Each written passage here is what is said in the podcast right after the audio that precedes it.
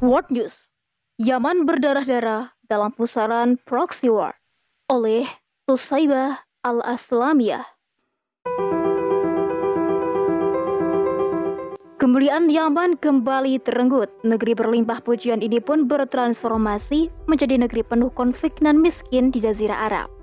Narasi sektarianisme menjadi senjata ampuh Barat untuk memorak-porandakan negeri Islam ini. Demokrasi memang minus harapan. Siapapun yang terjerumus ke dalamnya akan hancur dalam kenestapaan. Dilansir dari Tempo.co, pada 7 April 2022, pemerintah Yaman dan Houthi telah menyepakati gencatan senjata yang dipimpin PBB. Hal ini dilakukan dalam upaya meredam konflik yang telah berjalan hampir 7 tahun lamanya.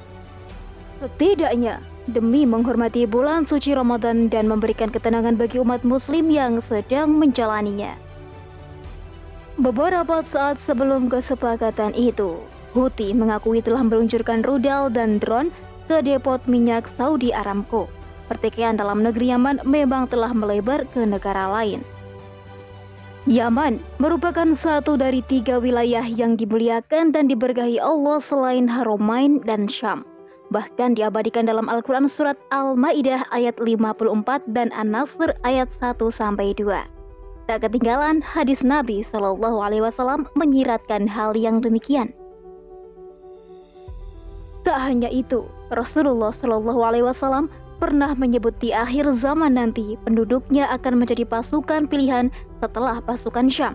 Bahkan penduduk Yaman akan menjadi kaum yang pertama kali meminum air dari telaga Rasulullah di surga kelak. Secara geografis, Yaman masuk dalam wilayah Jazirah Arab, sedangkan secara politik Yaman pernah dikuasai Persia sebelum datangnya Islam.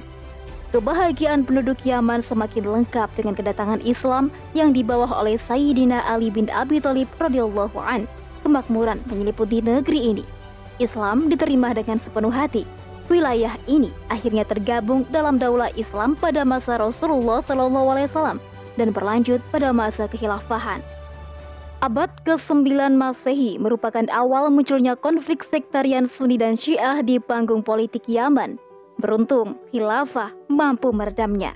Namun benih konflik ini bagai api dalam sekam, tersulut ketika Inggris datang dengan mengembuskan ide nasionalisme dan sektarianisme di tengah masyarakatnya.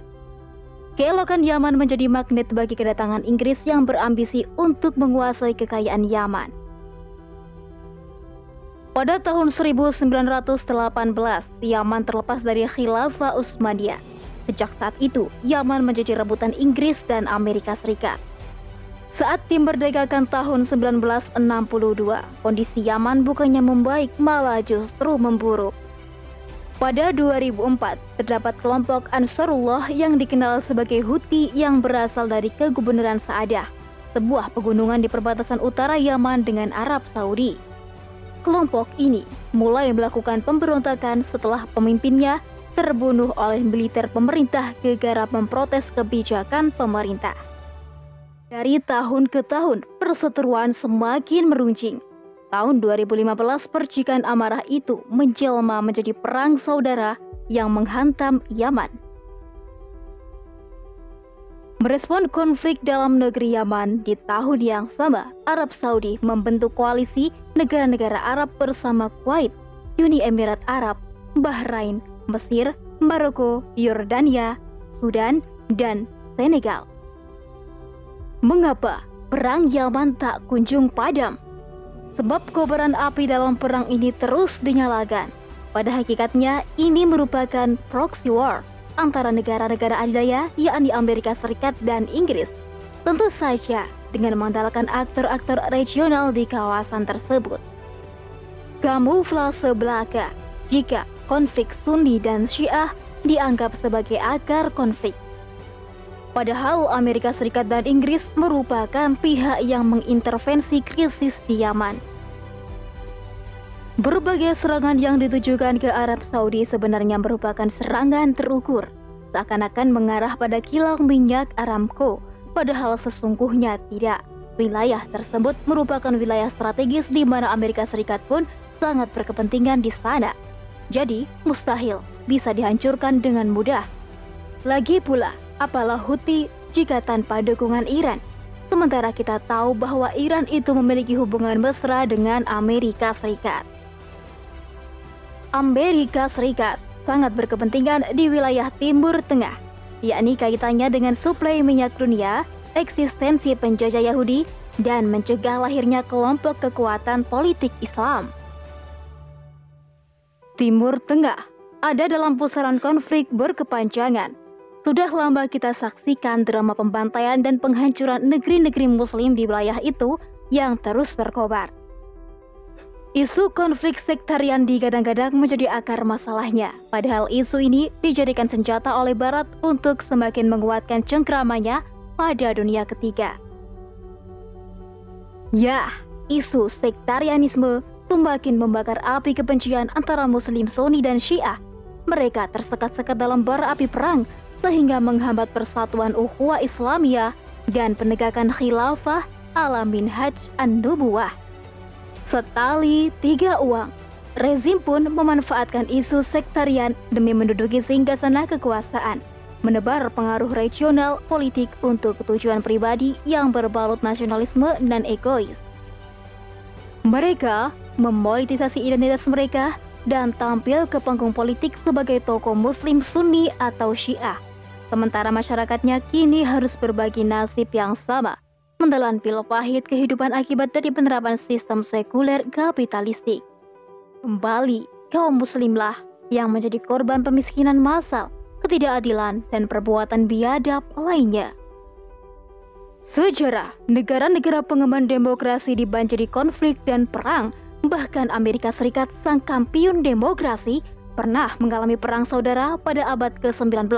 Ketika virus demokrasi ini disuntikan pada negeri-negeri muslim, darah segar kaum muslimin terus mengalir deras hingga kini akibat taktik genosida barat. Demokrasi dalam sistem kapitalisme menjadi biang permasalahannya. Imperialisme dan perampasan hak serta kekayaan alam negeri muslim akan terus menggelora jika sistem ini tak segera dienyahkan. Yah, demokrasi yang dielu-elukan Barat nyatanya gagal merealisasikan harapan publik dengan visualisasi berbagai kebijakan rezim yang tidak pro-rakyat. Bahkan berhasil menyeret kaum muslimin pada perang saudara berkepanjangan. Oleh karena itu, tak ada lagi alasan bagi kita untuk tetap mempertahankan sistem busuk ini.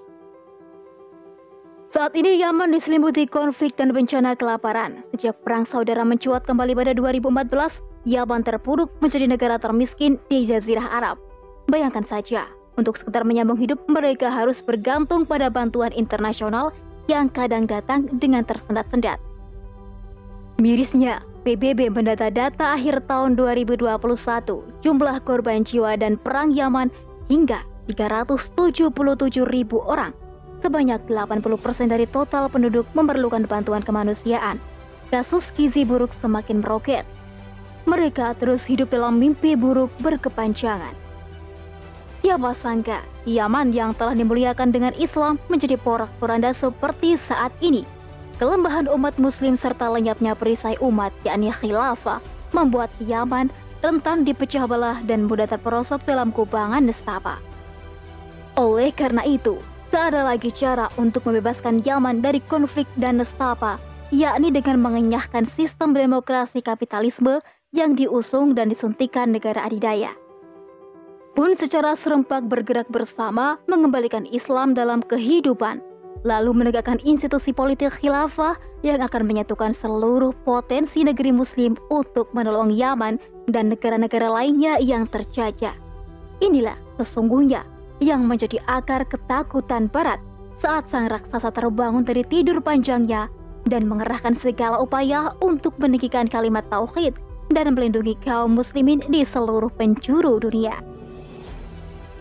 Abdullah bin Hawalah mengatakan, Nabi SAW pernah bersabda, pada akhirnya umat Islam akan menjadi pasukan perang, satu pasukan di Syam, satu pasukan di Yaman, dan satu pasukan lagi di Irak.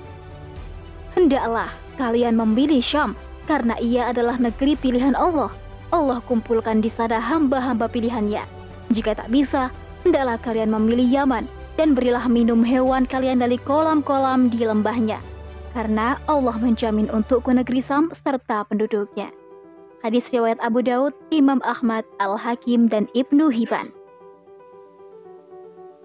Konflik Yaman memang pelik, bukan semata perang saudara yang dipicu narasi sektarianisme, namun menjadi panggung proxy war antara negeri-negeri adidaya. Penyelesaiannya jelas tak bisa dengan jalan damai dan parsial, butuh upaya serius untuk menghadirkan kembali khilafah sebagai perisai umat untuk menghentikan perang Yaman dan mengembalikan kemuliaannya sebagaimana yang Allah janjikan. Wallahu a'lam bishawab. Saya Dewi Fitriana, sampai jumpa di rubrik World News selanjutnya.